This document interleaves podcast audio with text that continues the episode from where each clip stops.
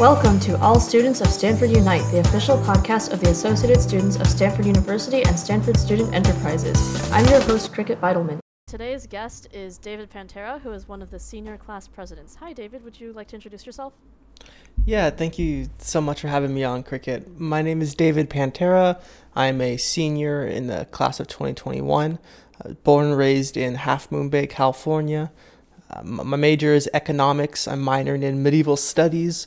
Uh, this is my third year as a class president. Um, I also serve on Stanford's Board of Trustees, uh, where I represent the undergraduate student body. You were also my predecessor as the first director of communications. So that I was. so I get some shoes to fill. Anyway, what got you interested in the student government? Yeah, great question. Um, I'd say student government is something that I've always been particularly interested in since since middle and high school. I, I've always liked the idea of connecting like-minded individuals. Is how I always say it, is building community. While that uh, has stayed the same in college, the the reason for it is definitely different. Uh, my freshman year. Uh, after my freshman fall, I was charged with a violation of Stanford's honor code. The standard sanction of an honor code violation is 40 hours of community service and a one quarter suspension. Um, and at Stanford, if you do not complete three uh, quarters within your, your, freshman year, you have to repeat the entirety of your freshman year. Um, and so I was on the chopping block to be suspended for my freshman spring, which means I'd have to repeat the entirety of my freshman year. It took about 12 weeks from the day I was charged until the day I sort of got my quote unquote sentence. I really isolated myself it was you know that freshman fall freshman winter uh, that part of the year where people are, are just building their community it's sort of the most important part in finding a community at stanford is where people are really forming their social circles. And during that whole time i, I was really isolated. I didn't come out of my room much. Uh, my mental health was was declining really fast. I didn't seek out new opportunities to meet new people or join no, new groups. And then when it came around i ended up not being suspended i ended up finishing my, my freshman year. I went into my sophomore year and I didn't really have a lot of friends. I didn't really have a lot of community, and I found it really difficult to break into new social circles or find new organizations and find really strong communities as a sophomore. Really past you know that that critical point in the beginning of freshman year. I understand what it's like to be at Stanford and not have community, and how much harder that can make the obstacles so much so much worse. It was through that experience that I got really passionate about how can I use the positions that I'm in and the platforms that I have to connect people and to build com- community, particularly for those who find their, themselves without it. Something that I definitely hadn't experienced until coming to Stanford. This idea of uh, feeling just shut out from from the rest of your peers and not finding a place that really belongs to you. When I was for here for Admit Weekend, I remember it was the ASSU people actually. They'd say, you know, everyone finds their niche at Stanford. Everyone finds a part of campus that is just theirs. Um, I never really found that my first half of Stanford, um, and that worried me. I felt like I was doing something wrong, and I quickly learned that that wasn't the truth. Um, and so I got really pas- passionate about helping other people sort of realize that also. Would you say then that you found your community and a space to talk about and think about mental health within the ASSU? Absolutely. I think that when I came to campus, I was definitely under the impression that you needed to find a certain part of campus, and that was sort of your part of campus. You needed to find one organization, one niche within campus, and own it. And that's where, where you belong. I definitely started my freshman year under that sort of direction. And with time, I realized that was not the best strategy, at least for me. But I'm someone who I, I wanted to participate in several parts of campus. I want a more of a holistic experience of what it means to be a Stanford student. Within the ASSU, I, through my own mental health experience of seeing that decline, of going through campus mental health resources from CAPS to off campus referrals to the med school, psychology, psychiatrist, through going that, that process, I, I saw a couple things. One, I saw how difficult it was. I saw how exclusionary and sort of classist the process was, how muddied and not transparent that process was. And I saw that there were positions within campus where people could go and work on those things. Oh, the reasons why I got so interested in getting into student government Stanford, and since then, mental health and just general wellness, be it mental, emotional, physical, spiritual, that's something that I've campaigned on now every year. It's been my one of the platform on my class president slates every year. The ASSU provides students with a unique opportunity to have high contact exposure with key stakeholders on this campus uh, to bring about those changes. ASSU has definitely provided me with a space to not only learn more about so what this process is like at Stanford, but help communicate that in a more transparent way to my peers. I know what that's like to be on campus and feel like I realize and I acknowledge that I, I need this mental health support, which is often is the, the hardest part in the process is coming to the realization and the acceptance that this is something that you need and to feel like so lost in understanding what's the first right step where's the right place to go to. It can be tough once you get past what is often the hardest obstacle to feel so unsupported for the rest of the way. What is the first right step then? it's a great question. I think it depends a lot on kind of support you need. It can depend a lot on the context to like the situation you're in. I understand that I needed this mental health support, and a lot from a lot of it came from this idea of isolation. And so there's this two pronged approach where the, the first one was I needed to go and I just needed to talk to someone. You know, I, I walked into CAPS and I was like, hey, I, I don't really know what the process is, but like I kind of just want to talk to someone. At that time, the intake process was much worse than it is now. And it has gotten much better in the years that I've been here, particularly because of student input and like passionate student advocacy across multiple years of, of advocates. Uh, and the other was sort of taking it within my own responsibility to go and seek out those opportunities to meet new people, to join new organizations, to contribute to a community, build and maintain relationships. So I think that really acknowledging like the personalized nature um, of mental health and, and, wellness support in general is super important. Um, something that I think a lot of organizations don't do enough. They they try to prescribe sort of wide-reaching universal suggestions to, to support mental health without really taking into account like the unique context and identities and backgrounds that every player sort of brings to that situation. What other groups have you found communities in? I know you work with the ASSU a lot. Yeah, no, I definitely love, love the ASSU. I'm an RA on campus. This is my second year as an RA. I'm currently staffing on campus in EVGRA. Um, and last year I was an RA in, in Meyer and Neuron Hall on West Campus. When I was a frosh, I didn't have that dorm community. And again, I knew what that was like to be in a dorm where there was, you know, everyone clicked up so hard and so fast and there were strong social circles within the dorm community. A lot of them last to this day. And I never really found one that, that I felt like I could be myself in. I never found one that I felt really was, I was accepted by. Um, and that was why I, I, ended up going back to my freshman dorm to be an RA because I know what it's like for those kids who feel so ostracized by the peers they live next door to. Um, I know how tough that can make a time that's supposed to be the best year of your life. I, I tell my frosh that freshman fall is like a five unit course in itself. And that is made so much worse when you don't have the people there to, to support you. Um, so being an RA, the residential education community, like my fellow staff, especially this year in, in EVGR with as odd of a year as it is and with as unique of a place the campus is, like that community has meant so much to me. Pre-professional groups on campus as well. I got really involved in the Stanford Marketing Group. I was the president of it last year. Those connections and those relationships I've made, really prioritizing again, um, how can we turn this into to more of a social and a community building experience than just focus on like consulting and, and that econ finance like sort of stigma. I wanted it to be more of a community um, than a job. Those those friends are, are people that I'll have for a really long time. I really love love that community. One thing that a lot of freshmen and a lot of students are having difficulty with is finding and maintaining community since we're not around each other. What's your advice for current freshmen about finding their communities? Yeah, it's great. This is the question that we as, as class presidents have been working all summer and a lot of the spring to answer. You're right.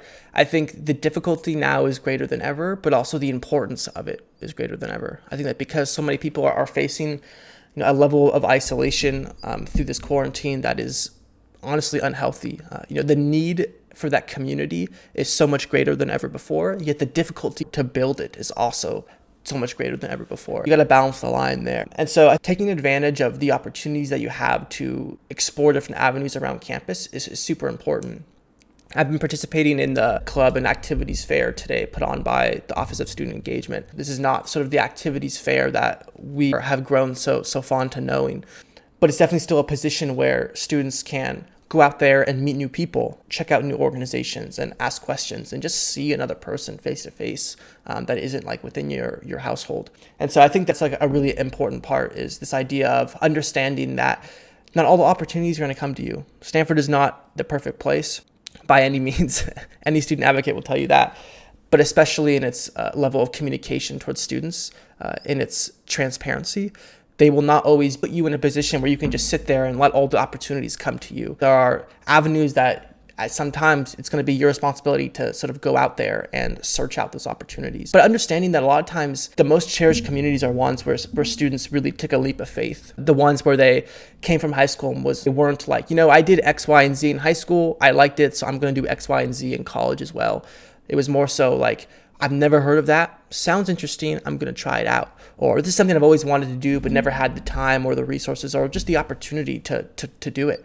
I would really encourage income and Frosh to take advantage of those opportunities as well to try something you haven't done before learn something you've always wanted to learn i think it's like it's a great that's you know one of the best parts about college is a great opportunity for incoming freshmen i absolutely agree i think one of the new things for me was um, getting involved in a singing group. I'm not an acapella. I love those groups though. I did audition for and get into a symphonic choir. I was the only undergraduate student in a group of like 180 adults, but it was still a very fulfilling experience. And one of the people in my section actually took me out to dinner after a concert. So wow, that's that awesome. Nice. Yeah, that's um, great.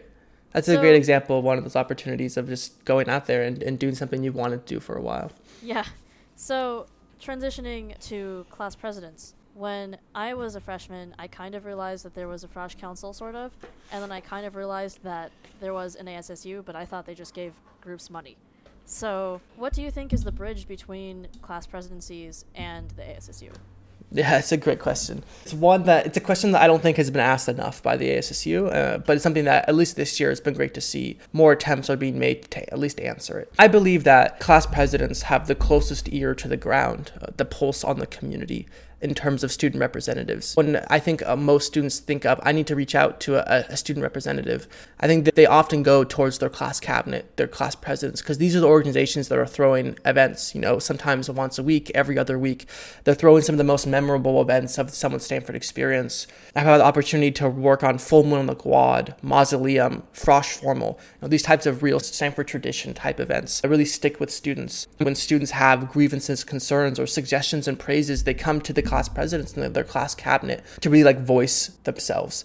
I mean, we found a lot of our job in to listen and then pass that on to the right person. Um, I think that a lot of the goal of the ASSU is to look at more of a high level, university wide stakeholders. For example, the undergraduate senate, you know, they're balancing all undergraduate students our class cabinet has the opportunity to really hone in on what are the needs of our grades and how can we fulfill those needs. And those needs change every year. It changes based on how old we are, what year we're in, what the climate is like right now. For example, this year we're looking a lot post Stanford. We're looking at entering the job market in a recession. We're looking at general recruitment. We're looking at virtual education. These are things that, as sophomore class presidents, we never had to, to think about. I, I really think that when it comes to what are student needs right now, what are ways we can go about solving those student needs? People within our grade saying about certain events, certain opportunities. That's when class presidents can really come in and play a really important role. I think that we have the most face-to-face time and we build a lot of a lot of trust within our, our grade you know our job is to build community our job is to connect people uh, to build and maintain relationships to build and maintain friendships and also to spread information to advocate on behalf of students um, a lot of the work that we do is down in the weeds with students, more so than I think a lot of the ASSU has the opportunity to do. I work more so with students than with administrators, and not a lot of ASSU members can say that. Um, I think we're very lucky to be able to say that. So I think that when it comes to the role of students on this campus and the needs of students on this campus, class cabinets in general, you know, we got our ear to the ground on that. Yeah, I definitely agree. I think this is a good opportunity to say I was talking to the executive committee earlier, and we want to advocate for people. It's just that we don't always hear about what needs advocating for. So we have our issues that we're passionate about. For example, reducing the amount of discrimination on campus. But we also want to do things that have more tangible results. So hopefully we'll be able to get more involved with the class presidents this year. And I don't want to volunteer you for stuff, but I hope you don't mind being a part of that process. Well, I think a great example is I'll be sitting on the executive cabinet as a representative of the class presidents to the ASSU executive cabinet. I think that's a good example of where can class presidents like resources and voices be used to advocate to the ASSU in terms of like how can these these policies, these issue areas be more widely advocated for. It doesn't mean that the areas that the ASSU prioritizes now are wrong or, or bad or miseducated. I just think that it means that there's a key stakeholder that they don't always consider as much as I think they should. Well, it's not necessarily that we don't consider things, it's just that sometimes we don't hear from student voices enough. And that's not really the fault of us or students at all. It's just that we're trying to figure out how to get ourselves out there so that students know that we exist. But what kinds of events are you guys planning this year? Obviously, Full Moon on the Quad is a little difficult.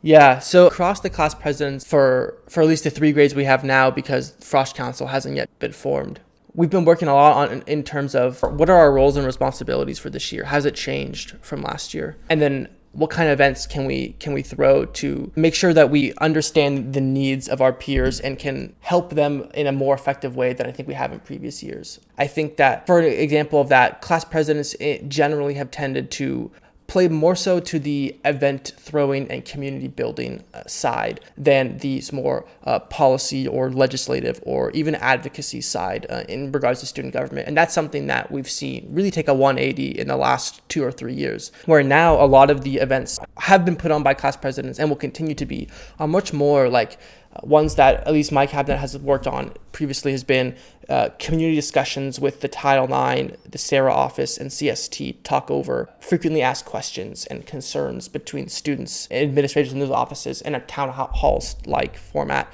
Uh, an event with called Demystifying CAPS, where we met with CAPS counselors, not administrators who come to these events with very scripted responses, but actual like boots on the ground counselors and ask them uh, questions, myths that can be sort of answered as someone who's, who's there working every day.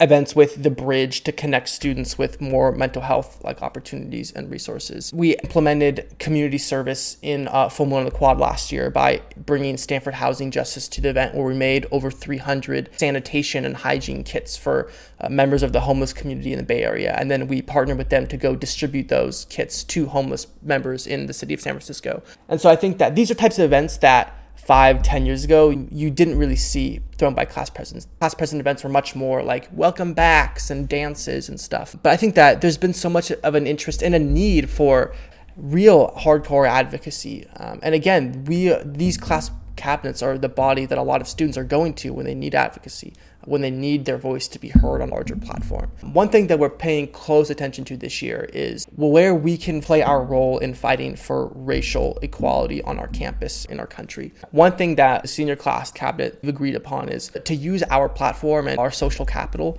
to really elevate the voices and the work and the talents of our peers, particularly our peers who are uh, from from marginalized backgrounds and, and, our people of color within our grade. This includes a black talent show. We're looking at throwing some pretty major like concerts that feature student artists within our grade. So again, how can we use the platform that we have to provide an opportunity for our peers to express themselves to the rest of the grade, to the school, to the world? That's something that I think that we can really do. Also, we have pretty large budgets and the money that we have can go a long way. Last year we donated the entirety of our spring operating budget to the ASSU fund that was was going to support members of our school who were displaced uh, by COVID. So again, I think that you're seeing this shift in across all class presidents from uh, event throwing uh, to advocacy, and it's something that I think is long overdue, especially right now. I think it's a good example of how in tune we are with students and student needs uh, that we were re- able to really accurately see what are the needs of our peers right now and, and how can we address those one thing that the virtual environment has provided us the opportunity to do is collaborate with other schools more so for example this summer we've been in talks with the class president teams at yale and princeton um, and harvard um, talk about cross school collaborations. So, for example, like a speed dating uh, between sophomores or seniors or juniors at Stanford and at Princeton. We were thinking about doing this virtual picnic environment between uh, members of, of different schools. So it's definitely encouraged us to think outside the box of our traditional event throwing format. And that's been, it's had a lot of pros uh, in terms of the impact we're going to be able to have this year. I love all of those ideas, and I'm hoping that we are able to advertise any sort of cross school events across the schools, and so we can start getting an advocacy organization that eventually will be maybe national going. Absolutely.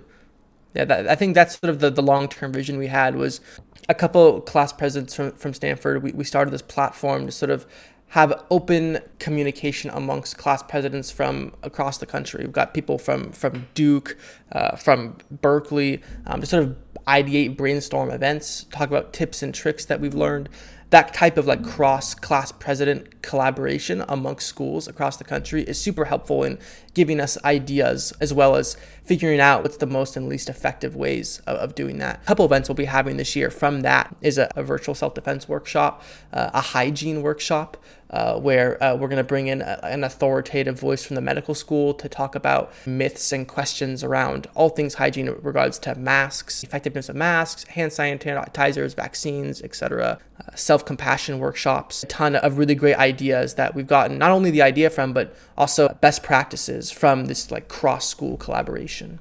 Yeah, that makes a lot of sense, and I would love to have. Speaking of medical stuff, I would love to have someone from CAPS on here just to get a little bit of discussion going about mental health because we don't talk about it enough. Absolutely. I think that's a great idea. So, I also wanted to ask you what is one campus issue that you feel really passionate about? The intersection of community building and mental health, and the part that community building plays in building one's mental health and overall wellness, is something that I don't think has been prioritized enough at Stanford. I don't think it's been advocated for enough at Stanford. Um, it's been it's one issue area that I definitely didn't put much thought into until coming to the school and, and really seeing what a lack of community really does to, to one's mental health. So that I'd say is one area that I've always been interested in. It's really why I'm in student government. It's why I, I want to stay in it as long as I can. This idea of how can we use community to promote mental health and general wellness across campus, yeah. especially in those populations of campus who are often marginalized, forgotten, left behind. Or who are still on campus right now. That's a good example of, of those students, yeah. So, have you heard of the Stanford Report? I have not. Interesting. So, when I was browsing around various Stanford publications, I found a thing called the Stanford Report. And it's a thing that's published, presumably by faculty and administration, that is kind of like a. Oh, it's their like daily yeah, news email. Yeah, yeah, yeah. I know. I know. Okay, sorry. Yeah, absolutely, absolutely. Yeah. Yeah, and I was looking through it, and there are very few student headlines. They're always talking about the Hoover Institution or the med school, which is great. But this goes out to a lot of parents and it goes out to a lot of faculty, and a lot of those people read it, except my parents. But um, but there's nothing about students. Sometimes they'll have a headline that says like the Graduate Student Council and the Undergraduate Senate have done a joint resolution about insert topic here, but that's about it. Would you say that there needs to be more student representation in a publication like this so that faculty and presumably parents are made more aware? Absolutely. No, I think that's that's a that's a great call out. I think that in publications like that, especially that are being read by like key administrators, key faculty members, and, and just staff across campus, it's super important to have as much student representation and advocacy as possible. And students on this campus, undergraduate and graduate, you know, they really shape so many of the the best and the worst parts of what this campus is. And I think that obviously like of, of, so much importance to that people all over the campus, regardless of their role in like university operations, has a, have a strong understanding of like what are students saying right now, what what are students worried about right now, what do they care about right now. So yeah, I absolutely think that a publication like that with who its readership typically uh, is super important to have more student advocacy on that or just student representation in general. Uh, so when my parents dropped me off at Stanford, it was kind of just like a okay, we'll make the bed for you this once, but you get to do it the rest of the year. And then I got together with my dorm staff and I talked to them a little bit, and then my parents kind of just left and said, "Okay, have fun, kid." Mm-hmm, so, sure. but I think that parents would feel more inclined to call their children, to text their children, to email their children, if they knew what issues are important to us and what issues aren't being taken care of. And I think that parents would be more inclined to help advocate for the students in general. I'm hoping that there can be more representation of these kinds of issues in publications like the Stanford Report. But do you think there's also anything that the Daily can do? And right now, as far as I'm aware, the target audience is generally students, and of course, the faculty read the important stuff. But do you think that there's anything that, that the Daily or the Fountain Hopper or anything like that can do to try to make other audiences more aware of things? It's a great point. I think that, especially that, that idea of parents being more willing to reach out and even advocate if they are made more aware of the parts of campus that are like receiving the, the mo- most and least attention right now and the issues that are most prominent on campus. That's a great call out. My mother, in, in sort of contrast to yours, is really the opposite, where she takes a super active role in my life, especially at Stanford. I'm from the Bay Area, and my mom is the, the vice president of the Parents Club And one of the things they do is they deliver like cookies and treats and stuff to parent to students on their birthday if their parents have the opportunity to, to buy it for them. Last year when we were on campus and the year before that, my mom was on campus nearly every day delivering wow. to the dorm. She was in the dorms talking to students. She got really in tune with what is campus like? what are students talking about? Where are students? What are the, the different parts of campus called? It's so weird to be using like Stanford lingo and stuff with my own mom. Uh, it's something that I'm definitely fortunate to have a mom who, who's so involved with it. But in contrast, you're totally right. I think that the opportunity for students to feel like more connected or, for parents to feel more connected with the environment that they're, they're trusting to keep their kids safe one thing that as student advocates we've come to learn is that the voices of alumni are also particularly important. When advocating for a large change in an event, the alumni voice is critical. A good example of that is last year we made a lot of changes to Full Moon on Quad, and really the only question that we were getting was, what do you think alumni will think of this? I think the university primarily thinks of this in terms of like donations and public sentiment. Publications sort of targeting alumni in terms of here are instances where students could really use your help uh, for advocating. That would be super helpful. I can definitely think that as a student advocate, a lot of times these issues come down to how much alumni support can we get. And it can be really difficult to know like where do we go to for alumni? A lot of stanford's most prominent and wealthy alumni are reserved for members of greek life especially for non-members of greek life. How can we have that opportunity to have exposure and connection to alumni? So i think that that would be an interesting priority for publications to have like an opportunity for alumni to understand where our student advocacy efforts on a high level focusing right now and what role can they play who can they email? Where can they send their money or their voice to? That would be really helpful, at least from my advocate's point of view. Right, especially because SSE didn't become independent until 1995, I think. That would be embarrassing if I got that wrong on a podcast. so, and I think that this is communication is just increasingly important, especially right now. I also think that there are a lot of administration who do care, they just don't know where to put that caring and that energy in, which is why I had Susie on last month how do you think, though, that this lack of communication to outer sources of advocacy has affected campus culture? I think that it's really put a lot of the burden on recent alumni to organize these efforts to increase communication, to rally their peers from their graduating year and the ones before and after them. Um, because this is sort of most salient to them. They just left campus. They don't want their passion towards affordable housing or mental health or building community to expire just when their Stanford career expires. They want to continue these efforts on campus with campus administrators. I think there are few administrators on this campus who would be unwilling to listen and reason with students who care enough about a subject to come and advocate to them. It's always been my experience that if there's something that students care about and I go to an administrator with it, they're willing to listen and talk through compromises and solutions to that, explain rationale, answer questions even gets put a lot of the burden on these recent alumni who still care so passionate about, about these topics. Yeah, and also recent alumni are less likely to be rich. So yeah, it's very true. I hate it's to put it true. that way, but it seems like wealthy people right now, especially, have the voice and the power, which is unfortunate. How do you think that this lack of coverage has affected the Stanford community, especially right now? The Daily has definitely made an emphasis on self care and publishing things that talk about self care, but those are in the op ed section. We don't really sure. talk about it in the news section. And I don't want to call them out because I have a lot of good friends there. But but how do you think that publications like the Daily could talk about community issues a little more? Yeah, I mean, journalism has historically in this in this country played a central role in shaping you know, public discourse through their editorial processes. These publications have served as like gatekeepers they choose what to amplify. And, you know, many critics have challenged their power and their authority to do so over the years. Ideally, newsrooms reflect the norms and priorities of society, um, but that definitely has not worked perfectly. I, I, think that by choosing what to cover and not to cover, they are sort of making a, a statement of what they believe is important and not important. I think that a lot of the communities on campus who have things that are affecting them, be it negative or positive, or shaping the campus in some way, be it negative or, po- or positive, can feel really excluded or included, feel really valued or unvalued based on whether or not their event, their identity gets any level of coverage. I think that that's definitely where, where I see the impact that coverage has on our campus, especially by the Daily, is really providing value to certain organizations, certain advocacy areas, certain identities. A lot of times, this value is can be sort of like you are pointing out, misjudged my last question for you then, because unfortunately we're running out of time today.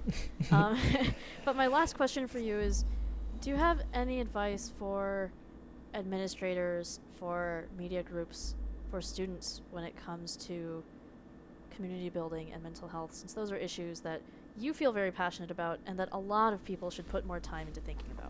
Yeah, it's a great question. I believe that administrators are more often than not more than willing to sit down to a student and listen to them if they have questions or comments or concerns. That if someone like Susie was to, to reach out to an undergraduate senator or someone on the graduate student council who has been doing a lot of work in this field and ask just for their opinions, just ask questions, run ideas by them, they wouldn't see a lot of friction on. They're not going to get rejected from that opportunity. One part of Stanford's incredibly decentralized format that has negative effects on student life is uh, its level of transparency, where oftentimes students aren't uh, made aware of big impactful university decisions until the decision has been made, meaning that students are, are rarely involved in the decision making process of a lot of these decisions.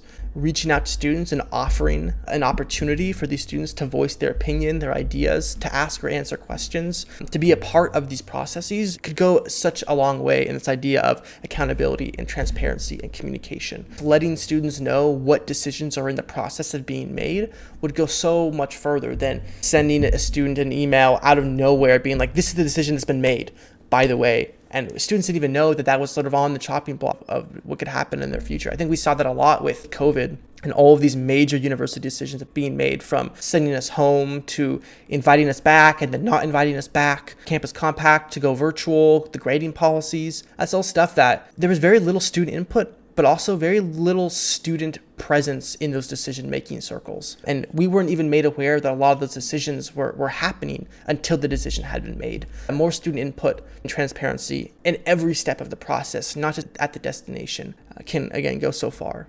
That is a good note, I think, to end on. Obviously, I would like to end with the fact that the ASSU and class presidents are here to be your advocates we're also here to help uplift your voice. So if you want to advocate for yourself, we're also very happy to help you with that process as much as we possibly can.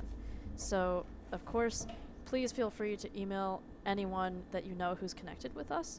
And also, if you have more general questions, uh, there is communications at assu.stanford.edu, and I will respond to you as quickly as I'm able to. Thank you so much for joining us today, David. Of course, thank you again so much for, for inviting me and letting me speak. All right, that was one of our senior class presidents, David Pantera. What a wonderful interview. I'm Cricket Beidelman. Please feel free to email any questions, comments, or concerns to communications at assu.stanford.edu. Thanks so much and have a great day.